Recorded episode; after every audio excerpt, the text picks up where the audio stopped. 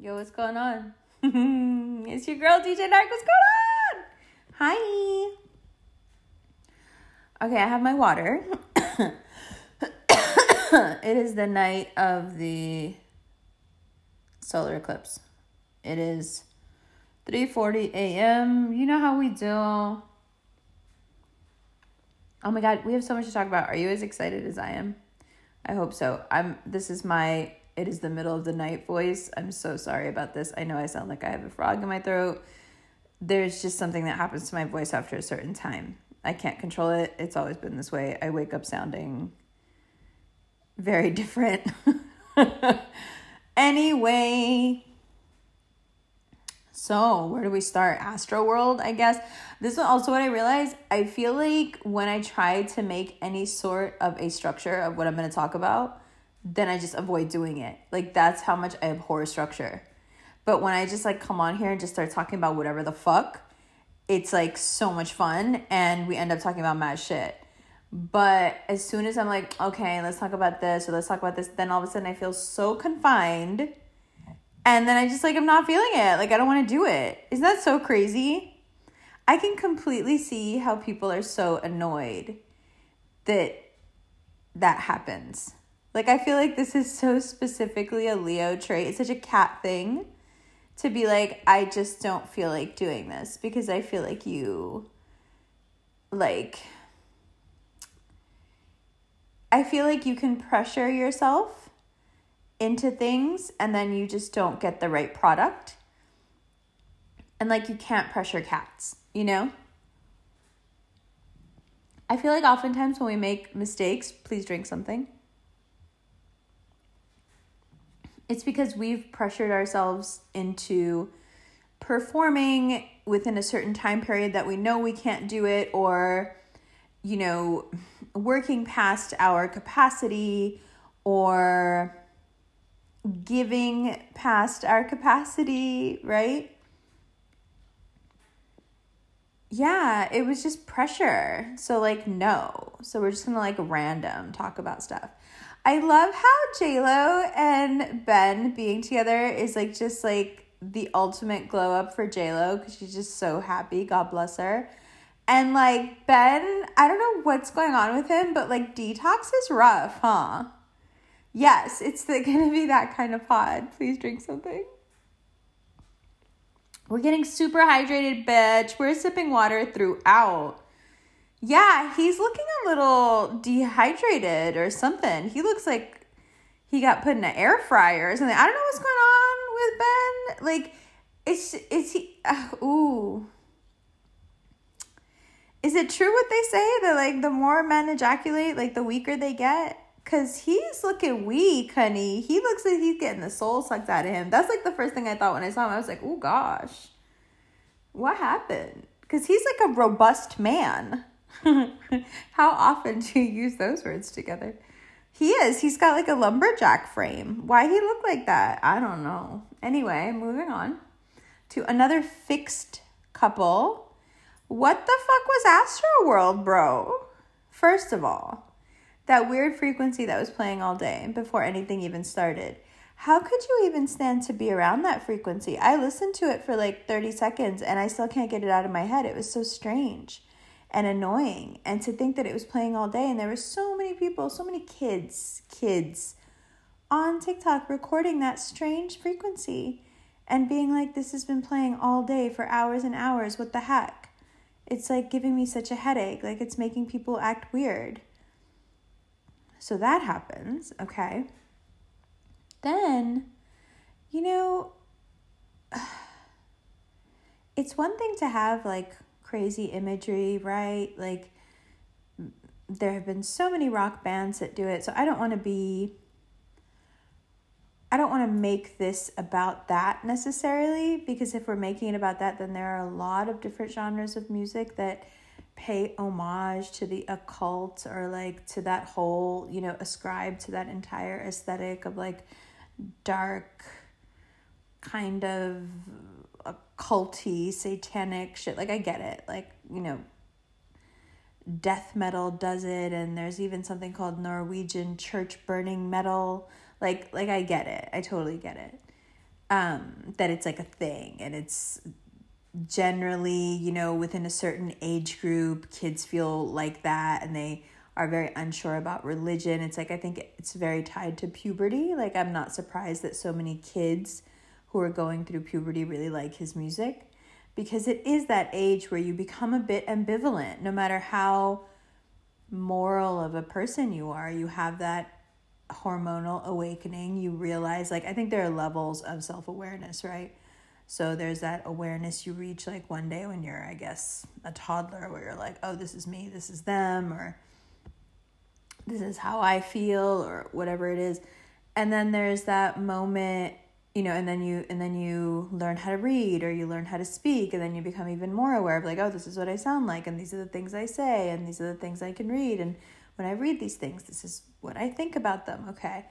And then you go through these hormonal changes, and then you have this another um, let's say layer is peeled away from what you can see you know from the world around you and now you're looking at the world through the hormonally adult eyes right um, that you couldn't even conceive of a few years ago i mean when when our hormones start to ramp up the thoughts we have and the way our focus changes, the way our bodies change, the way our temperament changes, the way our voices change.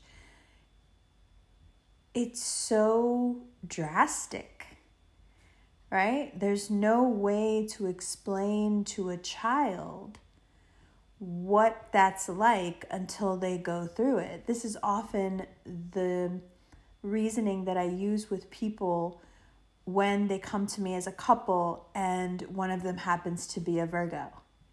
Because you always have to keep that in mind because that sign, they have conceptualized and theorized what sex is, what a relationship is. They have this idealized image or picture of what it should be, and that image is an amalgamation of things they've seen and idealized throughout their life. I get it, but it's not real.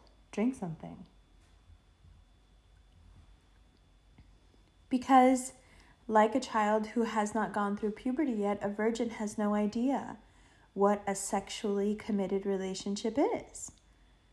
They can wonder about it and guess about it and tell you what they think the perfect version of that would be. But anyone who is having sex knows that the difference between fucking someone and not fucking someone is night and day. Now, how do you explain the subtle nuance that makes a monumental difference in a social interaction between two people before and after they've fucked. How do you explain that to a virgin? Because the thing you're trying to explain, again, we come back to this concept of the ineffable. The connection that is created. I mean, listen, people who are good at it, they can spot it a mile away. Remember in that movie, Gwyneth Paltrow, where she plays the girl who's fucking Shakespeare? And the queen takes one look at her, and the queen can tell she's not a virgin anymore. Because because when your body connects with somebody else's body, that leaves an impression on you. I've told you about how bees know which flowers to land on because they have this kind of vision that's like an electromagnetic grid and they can see this kind of um, swirl of energy, let's say, around each flower. And the more a the more bees land on a certain flower, the less of that energy is visible. So they can tell from flying over a group of flowers which ones haven't been landed on so much because they still have a lot of that energy swirling around them. Also, this is neither here nor there, but the amount of little tiny fruits you see on a raspberry, which are their own fruits that are sticking to a larger fruit, right? Which is like a group of those. The amount of those tiny little fruits that you'll find on a single raspberry, the number is determined and is and correlates with the amount of times that a bee landed on that flower. How cool is that? It's like the little feet made the little fruits. Oh my gosh. I have like no mercy. I'm so ruthless about everything, but like little things. little peoples, babies, children, animals, small things. Oh my gosh. I have such a soft spot. I like to play like I don't, but I only do that because like it's too much of a soft spot, you know? Oh my gosh. Yeah. So, can you just imagine the little bees where they put their little feet and then raspberries? Boom. So cute. Anyway, so yeah, I, I can see like the occulty imagery and everything. He's been doing that weird satanic shit with the flames and all this shit for a while, right?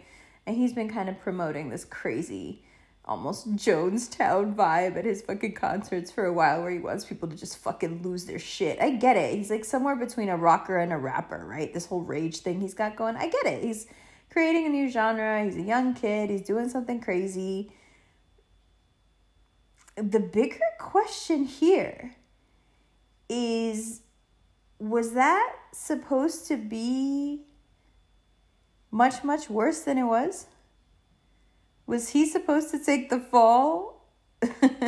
Did he was he contractually uh, roped into some kind of contractual agreement by I don't know, mm, um, to to be the fall guy for a for a planned event for some kind of really fucked up thing that was supposed to be gruesome and huge and really just shock the nation and maybe shock the world and perhaps lead to a cascade of reforms or uh, emergency actions. I mean, that may sound alarmist, right? At first listen, you're like, what are you saying? Yeah, but listen, fentanyl is really expensive, no? I mean, I don't know much about it, but from what I can tell from the New York, uh, what was it? New York Magazine article about how all the cocaine in New York had fentanyl in it and they couldn't figure out how the fuck it was getting into it. And it was like giving people what they were saying was called insta AIDS. Whenever I reference this article, people's fucking eyes bulge out of their heads. And I'm like, bro, this is fucking, you can look this shit up. Like, this is actual, there is still journalism out there. I'm trying so hard not to be condescending anymore. And like now that I'm trying not to be, I notice it all the time. And I'm like, oh my God, I'm so obnoxious.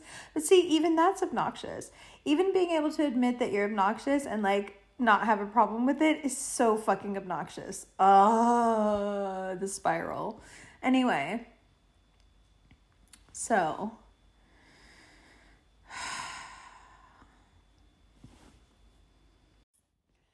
Okay, where was I? Sorry, I just had to put some wood on the fire. And it makes a lot of creaking noises. Not very pleasant. All right. So, whenever I reference this New York Magazine article, people freak. Because a few years ago, turned out that when people were doing cocaine in New York, they were waking up with these intense flu like symptoms. And some people were getting really, really sick, like ending up in the hospital sick.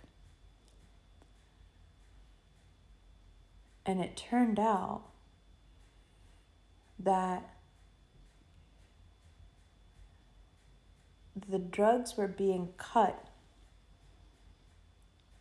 with something very expensive that was coming in and depressing the entire immune system for like 48 hours. And doctors in emergency rooms had dubbed it an in, like an insta AIDS reaction. In the article, they said that the effect of whatever the cocaine was being cut with, I forget the name of the substance now, it gave you the symptoms of full blown HIV AIDS. Not like living with HIV, like full blown AIDS for two days. And if your immune system could survive that, great. And if it couldn't, you're out.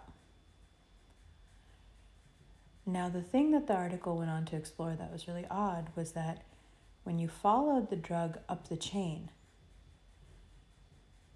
on every tier, the additive was still there, going all the way back up the supply chain to the source. So the question becomes drink something, please. Why would something be cut at the source with a product that is expensive? The whole point to cut a product is to cut it with something cheap so you can create more volume. To cut it with something expensive doesn't make sense. And especially because you're not cutting it with something that's expensive that's going to make it more potent. You're actually just making it dangerous with no upside. So, why would an additive that is expensive, dangerous, and like dangerous to people, but also lethal to your business, right? Why would that be done at the origin level? Now, the article doesn't really give you much of a why, it just kind of tells you what's going on. That, in and of itself, is fantastical enough. Now, I bring that up to link it to what's going on now. A couple months ago, you may have heard, if you have any hip people in your life, that uh, you shouldn't touch any cocaine anywhere in the States because there's fentanyl in it. Well, fentanyl is also expensive. Why would you cut cocaine with fentanyl? That makes no sense whatsoever unless you're just straight trying to kill people. But why? Okay, now let's move to Astroworld. So, if that one sheriff who works for the LA County Sheriff's Department hadn't come out in front of the media and admitted that one of his deputies was stuck with a needle, there was fentanyl in it, he had to be administered Narcan to be resuscitated or revived, which means that he OD'd, which means that somebody stuck him with so much Narcan that I'm sorry I'm laughing. I'm I'm not uh, I'm I don't think it's funny. I'm it's terrifying. Because what I'm about to show you, the picture I'm about to paint for you is really fucking scary. So like and I'm assuming, okay, this is this guy is secure like this guy's a deputy sheriff for LA County. I'm I'm assuming this is like a substantial person. Okay? Somebody stuck him very quickly in a crowd, knowing that he's a cop. Somebody had the guts to stick a cop with enough fentanyl to make him OD on the spot. That, in and of itself, should warrant huge amounts of investigation. Like, what the fuck? That is one tiny detail. And mind you, that is a detail that if I had told you that a week ago, even though it's completely true, if the sheriff hadn't come out and said it, it's so fantastical you wouldn't have believed me. That would have been one of those crazy things that conspiracy theorists believe, but just just too insane to be true. But but but it is true. What the fuck was going on? Like I know it's easy to get stuck on the. You know, my thing is that whenever any narrative, left, right, extreme, not extreme, is pushed in the popular culture, I can't help but look the other way and look at the other side. Like, okay, this is what you want me to think, and I get it. I see where you're going and I see your point. But that double mind, it want it, it's also like, but why? Why are you steering me purposefully in this direction? I understand that the direction we're supposed to go in is like this is all satanic and this is but my thing is it's been like that for a while. I don't know if you remember, but like last year or two years ago, I posted a picture of him at one of his shows in one of the like slides that I did where I put like lots of slides, you know? And I was just like, yo, what, this, what the fuck? Like, this motherfucker look like a straight demon. Like, so that shit is not new. So to, to, to perpetuate that narrative all over TikTok, all over Instagram, all over every, I get it But like, nah. Leave that to the side for a second. That's all that's that's a running theme with him. That's a running theme with him. He didn't do anything out of character with that at all. Not even with hyping the crowd, not even with the fucking stampedes. This is the type of crazy shit that happens at his shows. And for some reason, drink something. For some reason, these, you know, these children, because most of them are kids, that's the other thing. I find it crazy that in like American media, they insist that like Travis Scott's um, fan base is like uh, early 20s. No, I'm sorry. No, it's not. It's children, it's little kids. It's little, I don't know why they don't want to admit that. It's like, it's almost like if you admit that, then you'd have to change things a little because maybe you should, you know, if you got 10 year olds listening to and idolizing you, maybe you shouldn't be talking about being the highest person in the room. But, but anyway, I don't care. You're an artist, do whatever the fuck you want but there is some reason why you're not, you know, allowed to say what's true about what your demographic really is anyway. Okay, so the narrative that's being pushed is like get lost, get obsessed, and get lost in this strange world of guesswork about the satanic and occult. And is that what really happened? And oh my God, what really happened? Was it a sacrifice? And was it a ritual? And was it a. I mean, first of all, not to be that person, but everything is a ritual, huh? Everything. Everything. You know where, like, as Muslims, we're not supposed to, like, drink something, eat something before first saying Bismillah Rahman Rahim? You have to. Because you have to bless the thing, because everything is a ritual, everything is an energy exchange. That's why I am so weary of rituals. I'm wary of it because because the everyday movements of your life, eating, standing, drinking, sitting, sleeping, these are so steeped in ritual and have so much energy. So, how much more energy does it have when you purposefully light a candle for something? Or, you know, wrap something around something else? Ooh, that's a lot of energy, fam. And then you gotta like wonder, you know, someone lighting candles for you because that's how it works. If you're doing it, somebody's doing it to you. If you're like wrapping some shit, is someone wrapping some shit around? Like, I can't. You know, like, I can't. for reals. So, yeah, it was it a ritual? Yeah everything is a ritual, first of all. Now add to it that it's like a sonic, you know, event. So it's even more easy to manipulate. Like I said, there was this frequency playing all day that was making people really uneasy, right? I don't think that has anything to do with Satanism. You know what that sounds like? That sounds like straight ops. Like that's the shit you do that that like the the the spooks do to, you know, disorient you. That's like straight like interrogation shit. Cause cause if you play some shit over and over again, like the brain gets tired. It fatigues you and it makes you very suggestible and it makes you irritable and violent and, and you know, it destabilizes you, right? Because we're vibrational beings vibration is the only thing keeping us together. So you start fucking with our vibration long enough, we start to fucking come apart at the seams. And that shit, if you go and look up that sound, that that was that's the most disturbing thing out of everything. That's the thing that's like stuck in my head. Like, why? Like, yo, why? All day with that sound like that? All day, these little kids running around listening to this fucked up sound, just this like what the fuck? So, yeah, was it a ritual? Of course it was. But everything is a fucking ritual, first of all. But why is that what's being pushed? When there are actual, real, like, let me use my, like, analytical, rational Gemini brain for a second. There are real questions here, logistical issues, and also, uh, you know, crimes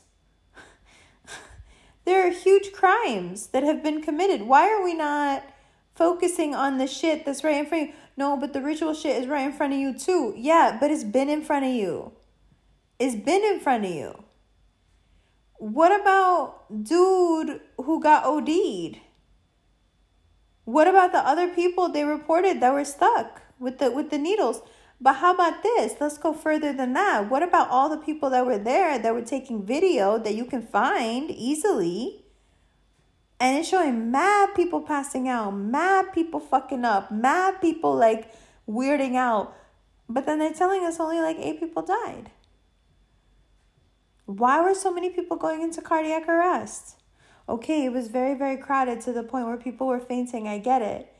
But then you get this guard saying, you know, somebody stuck me and I OD'd. And then you have them saying, oh, but other people were stuck too. What it feels like to me is that certain people were immobilized so that the crowd momentum could turn into a frenzy and a bunch of people could end up getting killed at once. And it couldn't be controlled because the people who were kind of there to corral and control would be fucking, you know, ODing. That's what it feels like to me. It feels like somebody was using that event like a t- like a terror attack. Like to create like a like a, like a a tragedy. You know, like they put like Travis Scott on the slab, like he was the one that was gonna take it for the team. You understand what I'm saying? You know what I'm saying? You know what I'm saying? Like honestly, if you're not from New York, like I don't even know what to say to you. like you know what I'm saying? Like I have not been prouder of being from New York than I have since this whole fucking bing bang. Like, yo, exactly. Fuck your life. Like, yo, exactly. Like, I don't know what to tell you. Like, like literally, if you walk around New York, I swear that's like the one thing you're gonna hear more than anything else. Like, New York is like just stay telling you, like, I don't know what to tell you like if you ask us advice like our advice is so specific because we live in this fucking bubble called new york city. So like if you like if some motherfucker from like wisconsin asks you some shit you're like i don't know what to tell you. Like go to the corner store and get it. Yo motherfucker there's no corner store. I don't know what to tell you. Where do you get yours? At the bodega. What is that? I don't know how to explain this to you. Like it's so specific and i know of course every city is specific every city has different things but like we're such a motherfucking fishbowl but we just happen to be a fishbowl made out of like baccarat crystal. You know what i mean? We're the fishbowl with all the fancy fucking diamonds and the rocks in it and we're all just swimming around it and everyone's looking in going what the fuck is going on in there? But we have no idea because everything, you know, all the light that gets to us is refracted through this beautiful crystal. Like we're just in there in this like little bubble paradise of style and fashion and culture. And regardless of what people say, like, yes, the crime is terrible. Yes, New York City is intensely dangerous again. Do not believe the fucking hype, no matter what people tell you. It's not a good time to visit New York. It's not a good time to be walking around in New York. It's not a good time. It's fucking dangerous as shit right now. I'm not gonna fuck with you. Like for real, for real. Like in my neighborhood, like literally on the street, like ta like gunshots in the street, fam. Gunshots on 103rd and Broadway. In the middle of the day, 3:15 in the afternoon. Like I can't. So yeah. Anyway, I don't know how we got there. But why are we not talking about like there was mad other shit going on, fam. What happened to all the other people that people said were dying and passed out everywhere? Where are those people? What happened to all the other people that were stuck with the fentanyl? Who's keeping track of these people? Where's the follow up? What's going on? How is this all getting so like covered up? And what's all this like? Oh man what kind of like Rupert Murdoch vibes are we like? What's going on? Where there's an enormous amount of censorship for one thing, but also like, is no one more worried? Yes, like the whole see you on the other side and like the weird shit is all very nefarious. I got you. But again, that I'm just like willing to give him that. Maybe that's just his fucking aesthetic, bro. Some people are like that. But like, where's the due diligence on the part of like the law? You know? It's so funny because in Hollywood, they make the cops look like their only job is to fucking, you know, fight the bad guys and fight crime. Like every fucking movie or every narrative that we ever see out of fucking Hollywood is like cops are all about fighting crime. Meanwhile, that's like not their job at all. like at all. Their job is literally to protect property. oh my god. anyway. Like where's the police? Like I know this sounds really like childish, but also like where's the police? Where's the due diligence? Where are the people who are like looking, like searching, you know, book 'em, Danno. Like, where's the motherfucker with the fucking notepad? Like, where's Robert Mueller? By the way, I would marry Robert Mueller. Anyone who works his whole life just so he can pick up the phone and say homicide, Mueller. Yes, you are my type of man. Like, where's the where's the homicide dude? Like on the fucking prowl, trying to figure out who fucking stuck this motherfucker with the fentanyl. Yo, we want to know what type of ill shit is going on out here. There's fentanyl in the cocaine. This like yo, what and who has that kind of money? That's the other thing. Listen, that's the scary part. You think this shit is scary. You think the Astro shit world shit is scary. Uh, oh, his t-shirt. Ah, ah, ah. Listen, you know what's fucking terrifying? Who's funding all this? I want to know who's actually buying the fentanyl. Mm. Like, who's signing that check? And for why? like, what is the point? I don't get it. I don't get it. It feels very, ooh, it's spooky, you know? It's spooky. It's not spooky like Satan spooky. Like you guys are like, uh, like trying to track it that way. It's spooky, like way spookier. It's way spookier because I'm a firm believer and like whatever's going on between God and the devil, like they like that's their beef, right? But like I'm not one to give power to things that I don't like fuck with. So like I don't even I'm not trying to acknowledge or fuck with the other side. Like I'm just repping for my team and my only job here is not to embarrass my creator. I'm just here to do everything I can to make sure that my team wins period point blank. There is nothing else to do here. There is nothing else. This is a fun sandbox and i get that there's a lot of toys in it and i love that. But honestly like i was never that person anyway. Like even when i was playing i would turn that shit into a business. Like even like i'm just that i'm just like i love to play okay or whatever but it's it's always got to be productive for me. So like yes, life is fun. Yes, the world is fun. Yes, consciousness is super fucking fun. And there are a lot of toys and they're and, and they can really consume you and they're beautiful and I appreciate them all. And whatever uh, point you're at in your life with any of those experiences or any of those connections, I salute you. But at the end of the day, it's just a bunch of fucking toys in a sandbox, and there's a greater, you know, purpose. At least for me, there is. And that purpose isn't some lofty thing, it's very simple.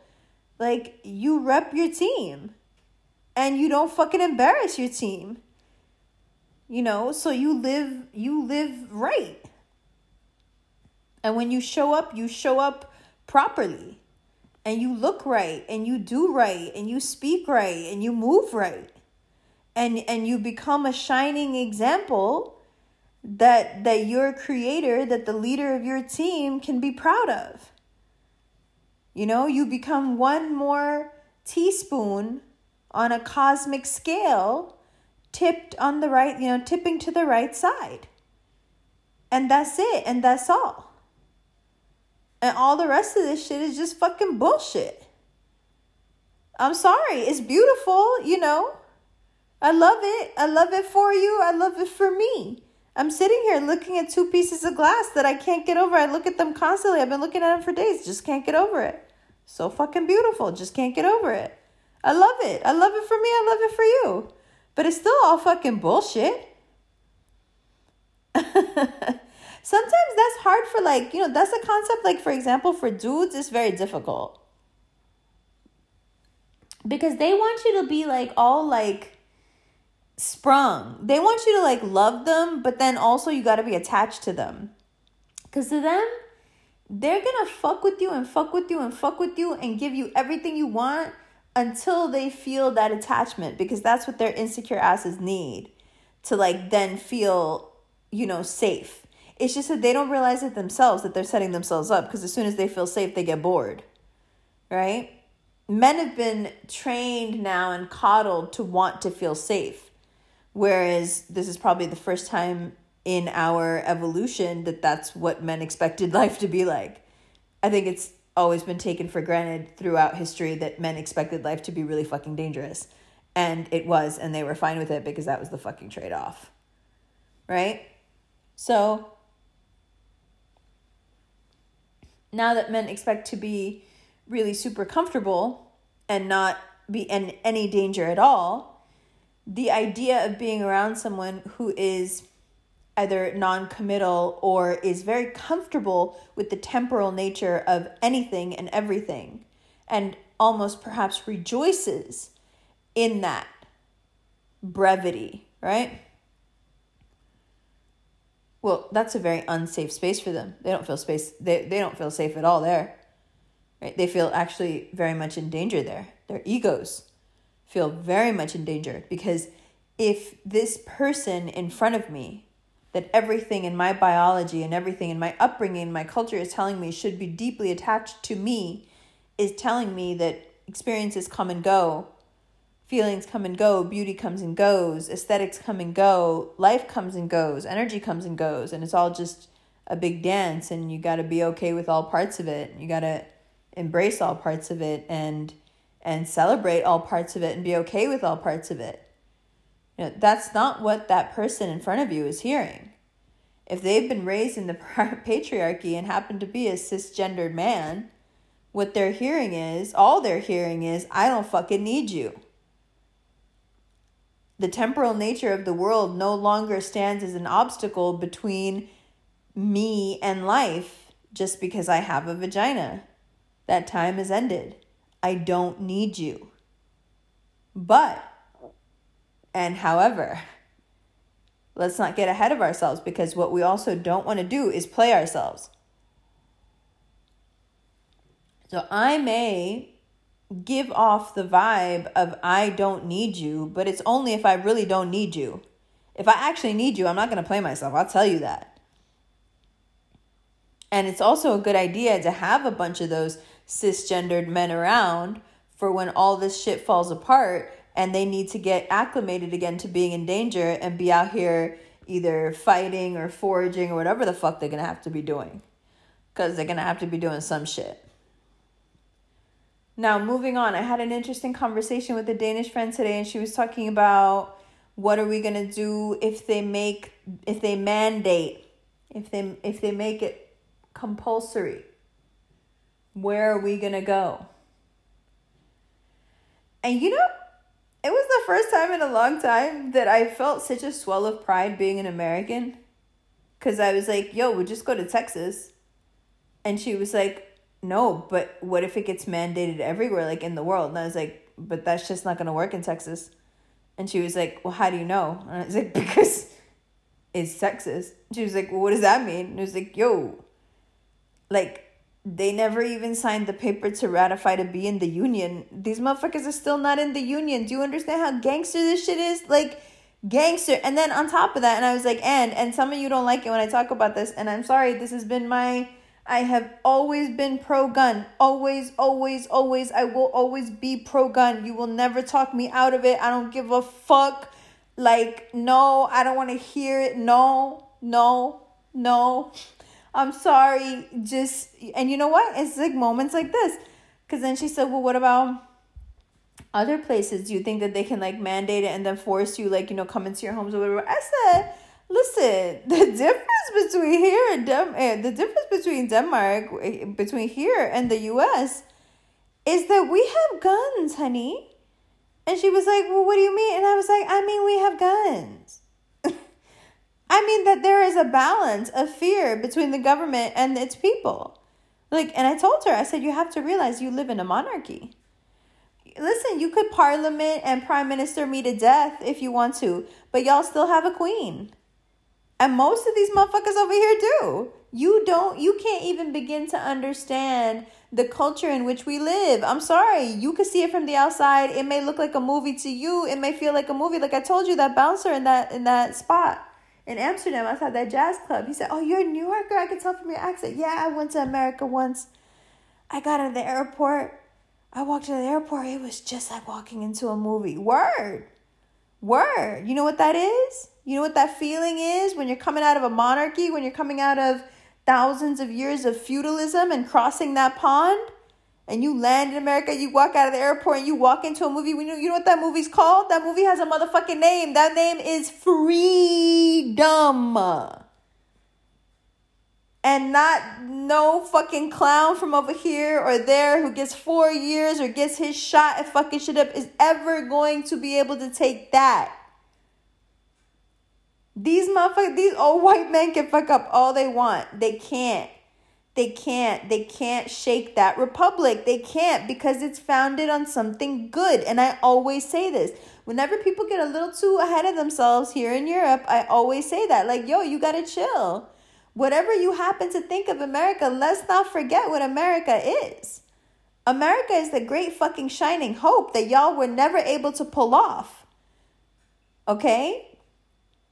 We're a motley mix. I'll give you that from everywhere, from every corner of the world. But how come we rep this fucking gang so much then? How come you got fucking Romanians, like third generation, proud to be a fucking American? You got Italians more American than Americans, than, than you know, Midwesterners. You got every type of American. You, you got Mexicans love being Americans. Like, wh- why? Why? Because this idea that, that the right wants to hijack, this idea that the, the poor whites were fed and they tried to monopolize, but they can't. Okay, this idea, this ethos, this is something magical. the idea that a group of people could escape for whatever reason from a system where they basically had no value and no rights and that they could create, albeit on the backs and with the blood of the innocent. Now we're talking just purely philosophically. They were able to create a system of governance that, albeit again extremely flawed, but centered around this ethos of freedom from tyranny. Simply put, and the founding fathers were very clear on that specific wording tyranny, freedom from tyranny. And when we look across the pond at y'all, that's what we see. Y'all see like a queen in her hat and her little fucking carriage and shit. We see tyranny because the guy on the top may be a clown, okay? We get it. And there may be a guy on top of him who's running a multinational corporation, and that guy's actually the one pulling the strings. Okay, we get that too. But you don't understand what you're psychologically living under. Because because no one is a fool. We all know that there's a guy behind the guy behind the guy. Just like y'all know that there's a chick behind the chick behind the bitch behind the bitch. We get it. We get it. We all know that. We're not stupid. But the optics and what it's doing to you on an, a psychological level. Like, y'all live in a country that has a queen, that has a palace, family. Of course, you're worried they're gonna bust down your fucking door and put some shit in your arm. Of course, you are. Of course, you are. Now ask somebody American. Listen, I laughed at her. I was like, no, that's never going to happen. She was like, how do you know? And I was like, because it's America. And she was like, well, what does that mean? I was like, we have guns. you can't just come up here and do whatever the fuck you want. No, no, no. Shoot out. Pow, pow. Like, bro, no. You see, it's built into us. It's like, you know what I can equate it to? and you see this especially in people of color, immigrants, people of color that are American. We really irritate the people from our native places. Okay? And I'll tell you I'll tell you how it is. You ever meet somebody who's from like a culture like a, an adopted kid who was raised like a white kid right? You ever meet like a korean person or a black person or a hispanic person who was adopted or or an indian person a sri lankan person who was adopted and then raised by a white family? And they had like a super good upbringing like very like loving whatever upbringing. And they and they act like they're white. Do you understand what i mean by that? They're like very positive, they're very confident, but also they have this like kind of quiet entitlement about them, right? Because they've been raised in white culture with white parents and they've been kind of around the whiteness so much that they've picked it up. You ever you ever been around somebody like that? Okay. So that's how people from our cultures back home and other places, like even the Desi people in the UK, they're kind of irritated by American Desi people.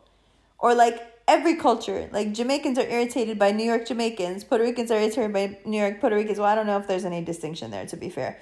Um because this Americanness, it gives you this brashness that other cultures find really irritating because it's something that you have to be like the example I gave you of someone who's born into a you know or or grow is reared in a culture that's not their own and they pick up the attributes of it people from our back home native places see us and they see the American defiance in us. Remember in Dune when she says the defiance in the eyes, like his father, right? It's and and he's such a fantastic actor. And if you thought somehow I wasn't gonna work Timothée Chalamet into this, you do not know me well enough. It's it's the talent for me. Because he is playing into that defiance in the eyes from the moment you see him because he knows that line is coming up. Okay, and and beautifully done on the part of the director. That scene with the box where the defiance is first mentioned is the first scene that Chalamet shot for the film. So he was able in that scene to establish what then he goes around here and there, beginning and everywhere, and peppers through and reinforces that defiance in the eyes. His acting is so nuanced, it is so layered, and the craziest part is it's so intuitive that we can see it, we can break it apart like that, but he doesn't even know he's doing it like that. And you know why? Fucking Capricorn, discipline. Years and years and years of learning, training, but most of all, Capricorn shit right here, doing it. Doing it and doing it and doing it and doing it and doing it until it's like a fucking reflex. It's a muscle. You could just use it. You know, like the Russians, they just like make you make do that one hit. The tennis, the Russian tennis instructor, you just move your arm in this one way over and over and over because it's got to get into your muscle memory. It's got to get into your subconscious. This kid has perfected his craft from such a young age with so much drive and so much discipline that now he's doing it like he fucking breathes. It's so fucking effortless. Bruh. But that defiance, that's what that's what America has. That's what America has on everybody else. That's what it is that makes it feel like a fucking movie. You know why it feels like a fucking movie? Because it's the fucking wild fucking West, bro. Everywhere you go, no matter what state you're in, we got the right to say whatever the fuck we want. And if someone tries to stop us, we're gonna we're gonna fucking sue you. We're gonna fucking blast you in the media. We got guns. We got like like what? We can worship whatever we want we could wear whatever we want. We could go wherever we want. We could say whatever we fucking want. And yet somehow we manage to live around each other and not self destruct every day. I mean, I love that people like to point out how much violence there is, but considering how many freedoms we have, I'm surprised there's not more violence. Considering that we're allowed to do basically whatever the fuck we want. Like, think about the fucking the oil rush Think about the Texas oil rush, that whole there will be blood. That that's some wild shit that in America you could just like buy a fucking spot and just start digging into the earth and be like, oh boom. Instant billionaire. Like, like I mean, again, built on the backs of, you know, on on on built bathed in blood and built on the backs of the innocent. Like I get it. But still, like look at the concept. This shit is fucking wild. Of course it feels like a fucking movie. Because where else can you legitimately like it's not that's the thing like that's what people don't get until they actually get to new york like you think this whole like bing bang like all this shit you think then that maybe there's like a little sauce on this this is just like everyday fucking life that motherfucker with the fucking construction hat on talking about ariana call me i miss you yo the way that i laughed when i saw that shit the way that i fucking laughed when i saw that shit you know why because this is the most douchebag fucking New York dude thing to do. Yo, call me, I miss you. Motherfucker, I don't know who you are. What are you talking about? You miss me. Like it's the it's I have a New York dude in my comments on YouTube right now talking about yo, it's been a minute, I miss you. Yo, what is this? Yo, the way I fell out when he said that, because you can even say in the you can see in the way that he's saying it that it's just so he's so full of shit. You know what I'm saying? He's so full of shit. Like what are you, sir? What are you even saying right now? But anyway, the thing is, you could think, drink something. That's an exaggeration, whatever. No.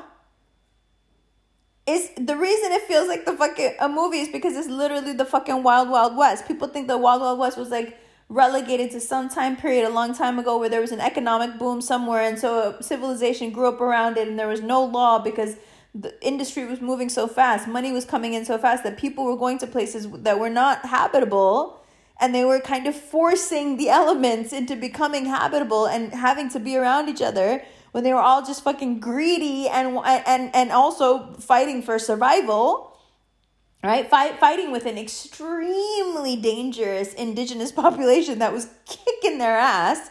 Like but but tell me how that's any different than now. You still that aggressive need to survive and push back and fight against everything that is actively trying to kill you. That's just a mechanism of capitalism i think. But you know what? That's the price. That's the price you pay for having all those freedoms of being able to say whatever the fuck you want whenever you want and being able to carry whatever the fuck kind of gun wherever the fuck you want to carry it whenever the fuck you want to carry it of being able to shoot someone if they fucking come onto your property. Yo when i figured out that in denmark that shit isn't true i was flabbergasted what do you mean i can't shoot someone on my property what do you mean what son why are you on my property and yeah, I get it. I get that we have those laws because of the ranchers in Texas, but once again, and this may sound strange to you, but God bless Texas because yeah, why are you here? Can I help you? Like as a woman, I'm just asking like why can't I? Do you understand what I'm saying? Like it's a wild place. But that is what freedom looks like. Freedom is wild and it is, you know, in a wild place. Survival is what is driving you. This is where this idea of the concrete jungle comes from, right? You are constantly either being hunted or on the hunt. But you're free. Now, having spent a lot of time in a socialist country where that d- drive to survive and the and the the feeling that there is no net underneath you just does not exist here i can tell you that it makes for a completely different temperament and most of the men that i know and albeit these are mostly cisgendered white men in positions of high corporate power they can't stand the scandinavian mentality because they find it to be lazy. They find it to be, they, I mean, they think that Scandinavians do excellent work. Don't get me wrong. Scandinavians have excellent reputations when it comes to being skilled and highly educated and diligent and good at their work. It's not that. It's something else. It's there is a complacency. Like if you got a Danish dude working for you and like let's say he's a programmer and you really need to roll something out and you have 3 days and if this motherfucker just stays through the night and pushes through with you and works with you, you guys will get this done and it'll be fine. There is a high chance that he's going to be like yeah, you know, I've stayed for quite some time now and now I have to go. Because I need sleep. And to any person, sane person that's listening to you me right now is like, yeah, well that's normal. Yes, that's normal, but not if you're American, not if you're Japanese, not if you're Korean, not if you're Indian, not if you're like there are certain cultures where if you it's sink or swim right so so if it's sink or swim like you don't have time to sleep because you're in a sink or swim moment and that's just what it is. And it makes you very rough and tumble and it gives you really hard edges. But you know and again new york is a great example of this because it is the quintessential immigrant city. Hard edges are fucking gorgeous. Hard edges and hard angles are fucking gorgeous and they're really fucking interesting. And it makes for really interesting people who are substantive instead of this sort of coddled, uh, complacent, sure, I'll go along with whatever you, rights you deem I should have, and I'll give up whatever you think I shouldn't have as long as you keep giving me my fix of things that I don't have to go and get for myself. You know, whenever you have to realize, and again, this is an anarchist speaking, please keep that in mind. Whenever the state is giving you things, please don't think that it's for free. it sure, it's free healthcare, but the amount of control that you have handed over to an institution who quite frankly doesn't give a fuck about you is crazy because now you have become dependent on something that they are providing and that they could, to be perfectly honest, take from you whenever the fuck they wanted. I think they're talking here in Denmark about how if you're not vaccinated and you get sick, you got to pay your own medical bills. But hold up, because the people, God forbid, somebody who lives here got sick here and they weren't vaccinated, they still paid 40% of their fucking tax, you know, 40% of their their paychecks to taxes so they could have that free health care. So how come now you feel like you could take it from them just because you understand what I'm saying? Like nothing is free. Nothing that the state does for you is ever a fucking favor. Everything with the state is transactional. And you have to treat it as such. And that's why, at least to me, to people like me, to people like Noam Chomsky, to people like Cornel West, anarchy becomes very palatable. Because if everything is a fucking transaction, if that's what we're doing, then leave me to it and let me have my transactions with the people around me and let's all break up into little tiny city states that can stand each other and we'll go back to fucking Sparta and Greece and Rome and Athens and all of us fucking fighting each other and and then getting together and having games and getting along and doing this shit. I mean, it's better than what the fuck we're doing right now. Like what the fuck are we even doing right now? And by the way, this this shit that they did at CERN, you can't tell me that they didn't fucking break reality. You have felt it in your own life. How many times has your reality glitched lately? Tell me about it. How many times you thought you turned something on, you go back, that shit isn't on?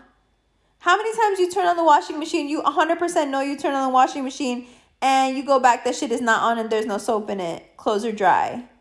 Tell me, tell me, how many times you see the same animal? How many times you think you start the car, the cars? How many times you think you turn the car off, the car's not? I know, I hear you screaming right now. I hear you hitting the steering wheel. I hear you fucking clapping your hands. I know you know what I'm talking about. How many times recently have you walked into a room and been like, what the fuck is that thing doing here? When did I open those blinds? What's going on here? Mmm. But you know, the fact that we made it and turned it on means that we always made it and always turned it on and always fucked this shit up. And we got far enough into the future to be able to use the fact that we turned it on to come back and try to fix this shit. And every time they keep sending people back 12 monkey style and try to fix this shit, they fuck it up even more. Now let's talk about how there's only 12 people on earth. But before I do that, I got to go get some more water. So you need to hold on. And we're back. So, on a completely unrelated note to what I said I was going to talk about, I just wanted to mention that my house right now, mashallah, mashallah, looks like I robbed a florist, which made me laugh because I remember that movie with Christian Slater when I was a kid where he was a florist and he keeps buying these like weird gray roses for this girl. And he's all like awkward and bizarre for some reason. I forget what's wrong with him, but maybe it's like he's dying or she's dying or something. I don't know.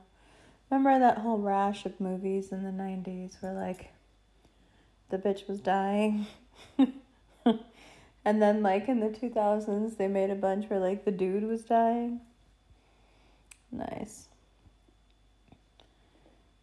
And that made me think about flowers, and I think it was in the Sagittarius reading that I was talking about how, you know, you really do show people how to treat you and give them a blueprint, give them a whole instruction manual by just living and being how you are with yourself you may not notice that they're doing it, but you know that you do it when you meet someone.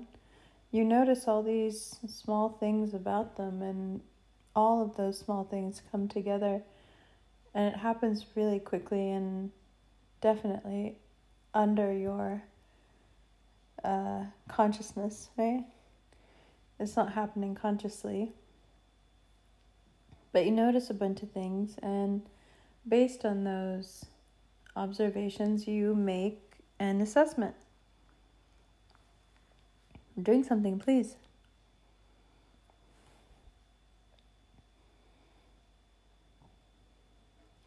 So, when someone first starts hanging out with you, they're doing the same thing.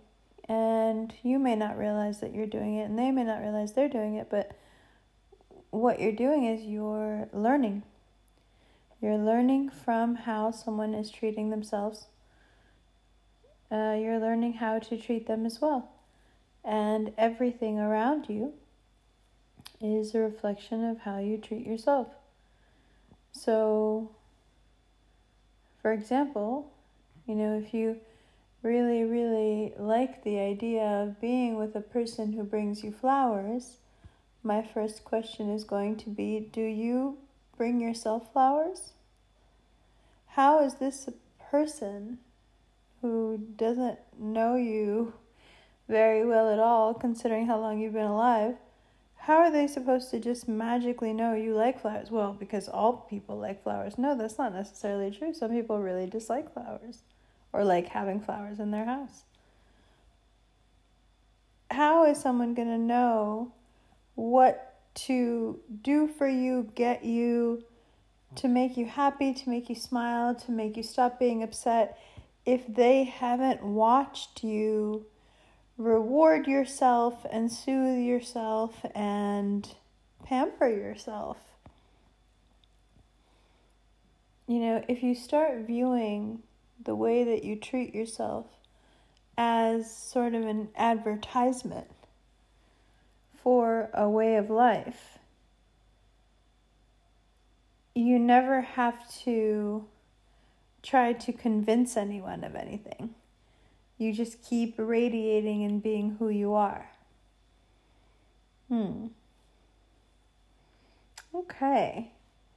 Now, there are only 12 people on the planet. A lot of people have been asking, can you please talk about this? I'm not sure if I have a lot to add here. That concept in of itself seems so radical. I don't know what I could say that would be crazier than that. But I do understand it. Maybe what it means, what instinctively comes to mind for me, is that perhaps there are 12 avatars, 12 base realities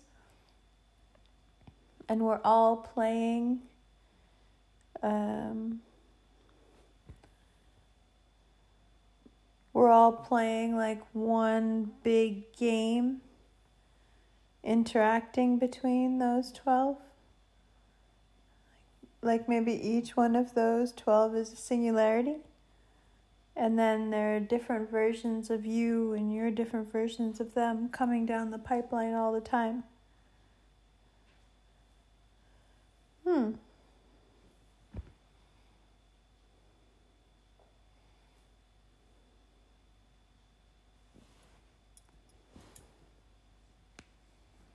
I told you we were going to ramble. I just rambled into like a rabbit hole of thought and just left you guys for a second. Sorry. I'm back. I'm back. All right. It is now 6 a.m., the morning of the eclipse. Welcome. We're still out here. Okay. So 12 people on the whole planet, 12 people in, 12 people actually jacked into the simulation. I can believe it. 12 people having a probably 12 billion person experience. Excuse me, maybe it's not an infinite experience simulation. Maybe every person who gets to play gets to be a billion people. And maybe the signature of you is so strong that all these different versions look like you. Maybe that's why so many people look alike, but more than that. I don't know if you've noticed this. You see it a lot with Geminis. See it a lot with Virgos. You ever noticed how like even when the signs don't look alike, they kind of look alike? You ever notice? How much they have in common? Geminis all kind of look alike. Kind of like praying mantis looking in the arms, square jaws, very mouthy. The eyes are very lively. You know, like Marilyn Monroe and Angelina Jolie don't necessarily look alike, but they do. And interestingly, even though they don't necessarily look alike, they were both in their time, in their prime, however you want to say it, considered to be the bombshell beauty.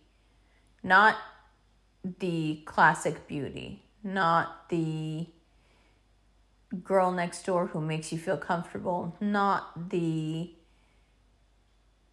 over sexualized, you know, mm, even though they may have started off that way, over sexualized filler girl, you know. No, they both managed to become something else. They both managed to transcend that filler role where it could have just as easily been about their bodies. And instead, they used society's perception of them and they used what is usually a negative uh, when women are extremely beautiful they use that as a power instead of as something with which you could victimize them. They flipped it. Both Geminis, both bombshells, both doing the same thing in different time periods. I think this is the key. I think the reason that we gravitate towards things like tarot and astrology and Shakespeare and all the different archetypal, you know, mythology and especially Greek mythology, I think the reason we resonate so hard with it is because we're reading stories about ourselves. We're reading stories about, because we obviously are an iteration of one of those 12, right?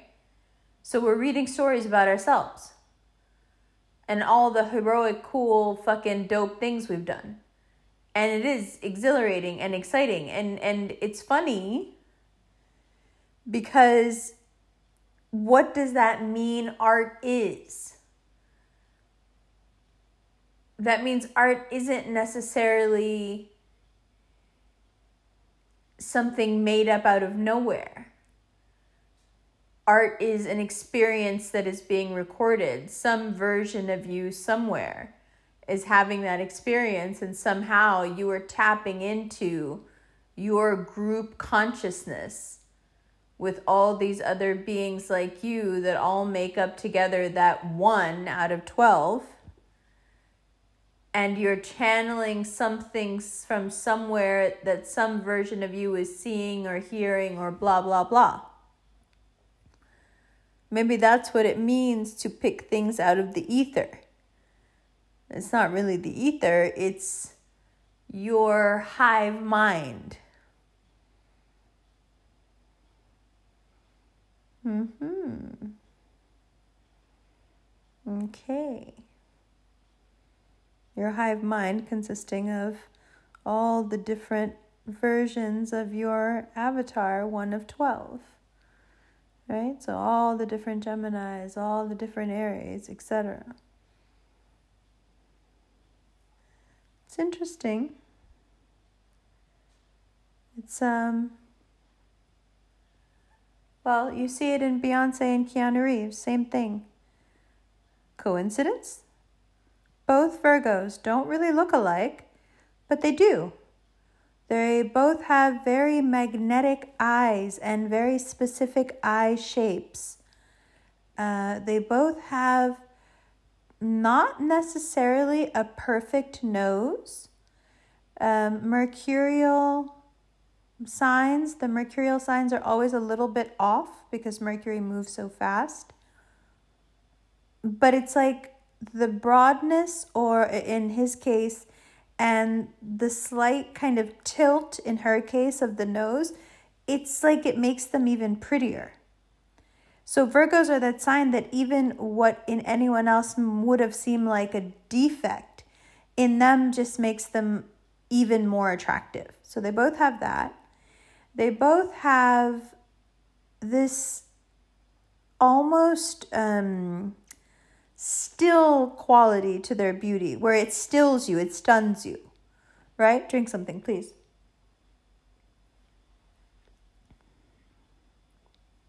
You are for a moment when they turn it on, when they got that outfit on, when they're doing their thing, where you are for a moment stunned by them both Virgos, both doing this kind of super dominating, right? Selling the whole package thing. Like Beyonce's not just a singer, she's a singer, she's a dancer, she's a performer, she's an artist, she's a director, she's a, right?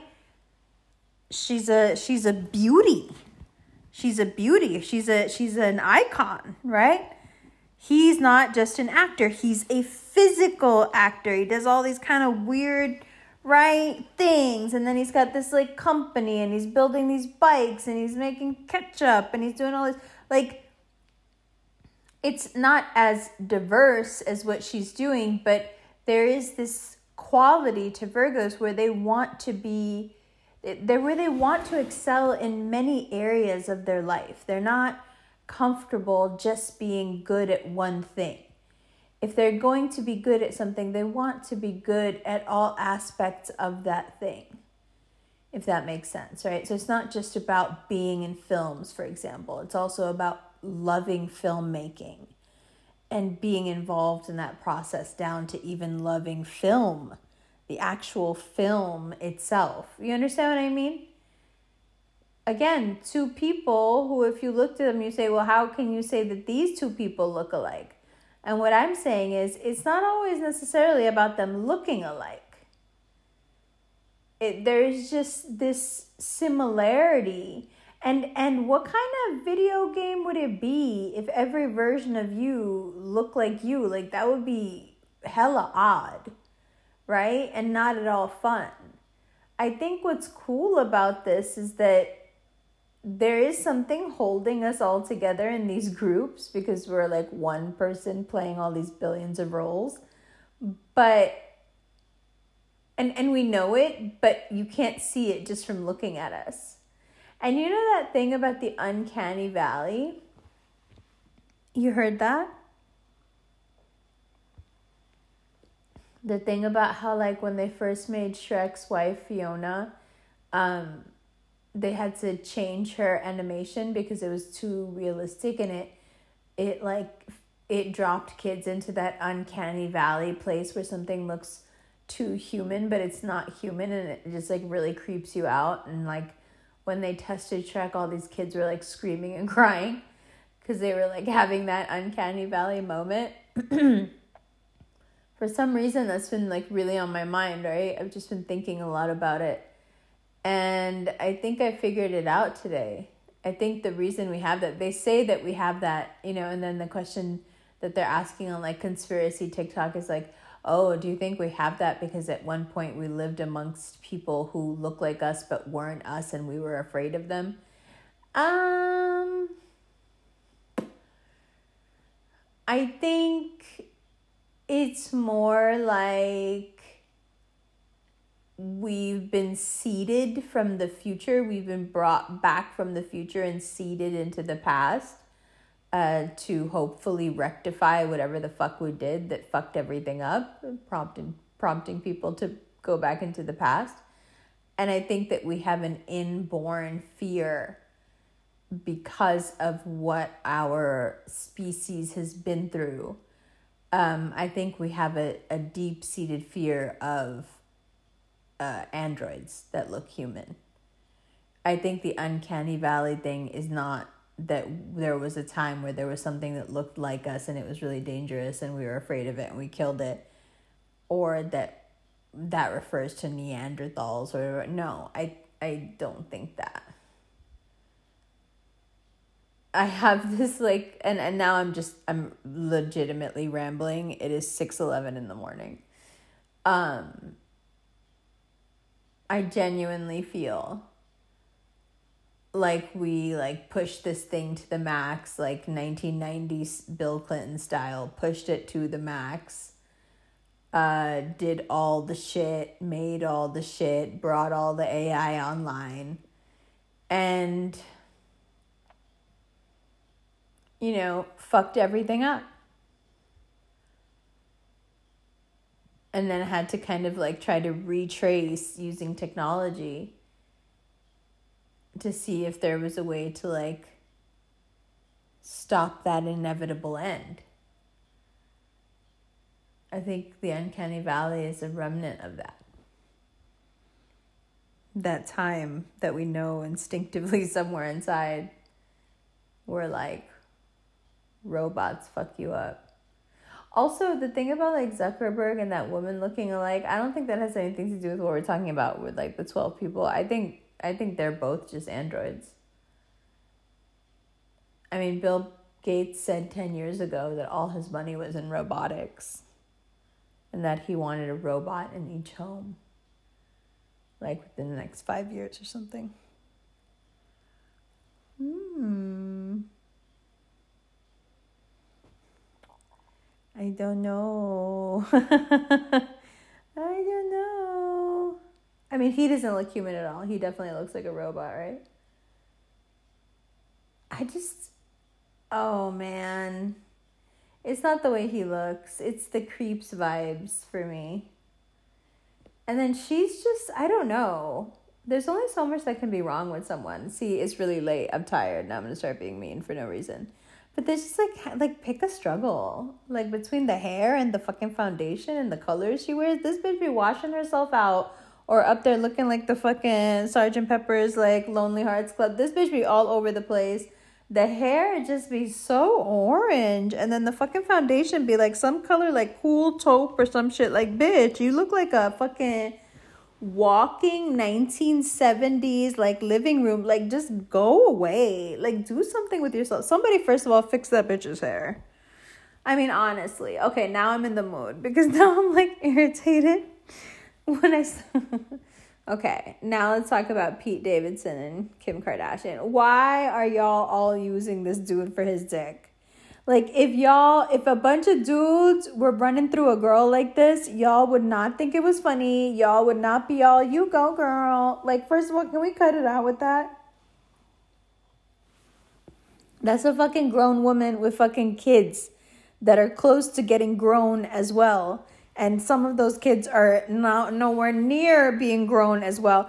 We don't need to encourage her to go run through like the fucking, you know, the big dick dude in high school.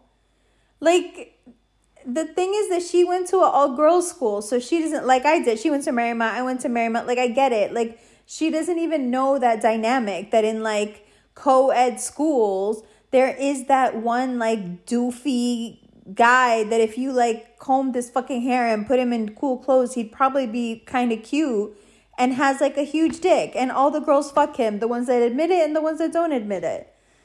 You know? Like but why y'all okay here's my question. Why y'all having the high school what's the why the high school thing still? Like you became a billionaire off of Kanye's cool because this genius introduced you to like colors like charcoal and sand, hooked you up with his supply chain for your fucking clothing company, hooked you up with all his vendors, right? Hooked your whole shit up, gave you a whole vision of how to basically make a billion dollars off of selling like nude tights, okay? Like like he's right. What does Gaga know about film? You know, like she makes pretty good music, but like, what the fuck does she know about Phil? Like, nothing. Like, Kanye gets it, and Kanye helped you get it, and now you got it. But but but baby, you gotta maintain it because if you think that you could just hold on to it the way that it is without it turning into cheesy town now that my man's is gone, you're wrong Cause even the latest photo shoot you did with the opal perfume, like I was bugging. Like that bottle looks cheap. You look like you were holding something made of plastic. And the photo was lazy. And you could see the little seam in the bottle and it just looked terrible. And like, I'm sorry to be that person, but like Kanye would never have let that fly. His eye would have caught that. And the fact that your eye didn't catch it just shows me what's to come. Just like Britney's red boots show me what's to come. Y'all really thought, y'all really thought that you were gonna let this wild ass Sagittarius out the fucking cage and this bitch was gonna be like, praise God, you know, I just wanna be me. You forgot who Britney is because she's been under, you know, like living under tyranny you forgot who Britney is. When Britney's free, you see the shit she reposting? Do you like the thing that gets me it's not all the posing videos, it's not the repetitive like posing or the repetitive dancing.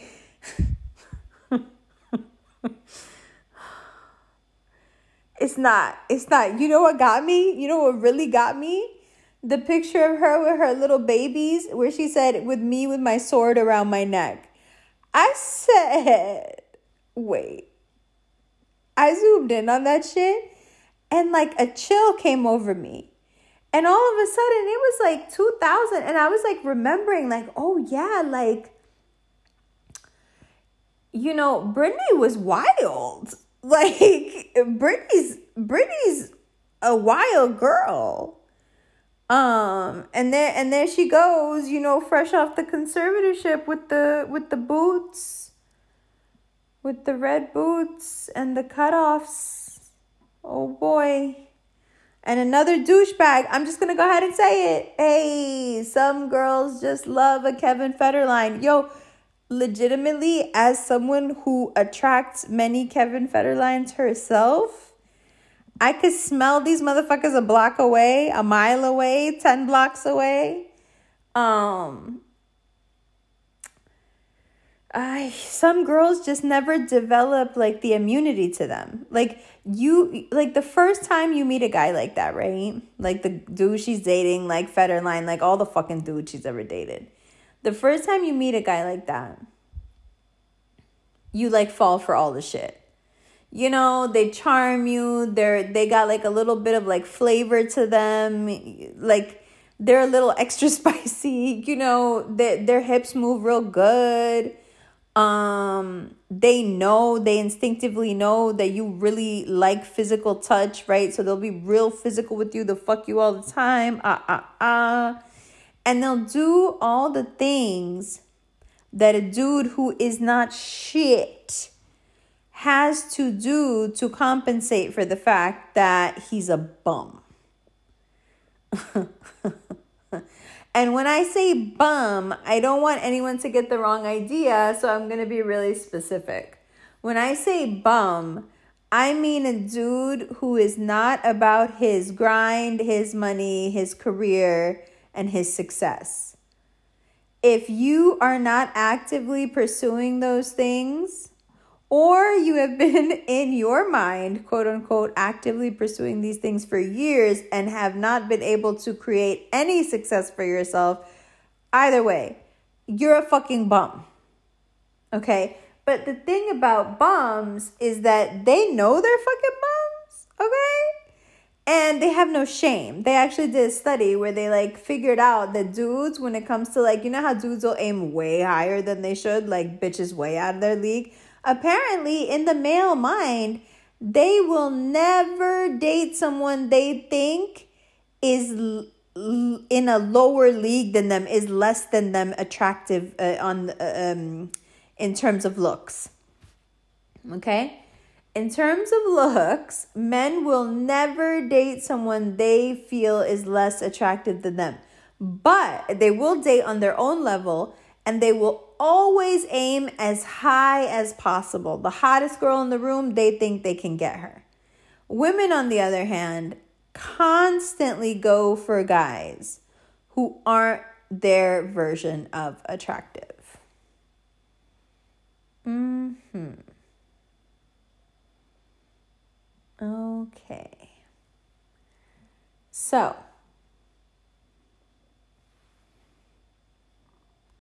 sorry, I lost my train of thought for a second. But what I'm saying is, this bitch is starting to be corny again. You see how they talked her into those big ass earrings? You see the outfit she wore on the publicity date with Pete? That outfit tells you okay, that what she's trying to do is that she's trying to continue to ride the wave of Kanye's cool. But if she actually had the kind of style that Kanye has that not a lot of people do, which is why he's a billionaire, is because he's an actual visionary and creates style. If she had it, she would have known that that was completely inappropriate for that moment, even if it was just a publicity stunt, and that it looked uncomfortably foolish. I don't know how else to say it. She's a beautiful girl who looks incredibly young. Why she wanted to look like his sugar mama is completely beyond me, but I will say this. And I'm going to start doing this a lot. Her earrings on that date are tantamount to Britney's red boots. POV bottom of the stairs looking up into the RV while she's kissing douchebag number three, number four, whatever the fuck he is.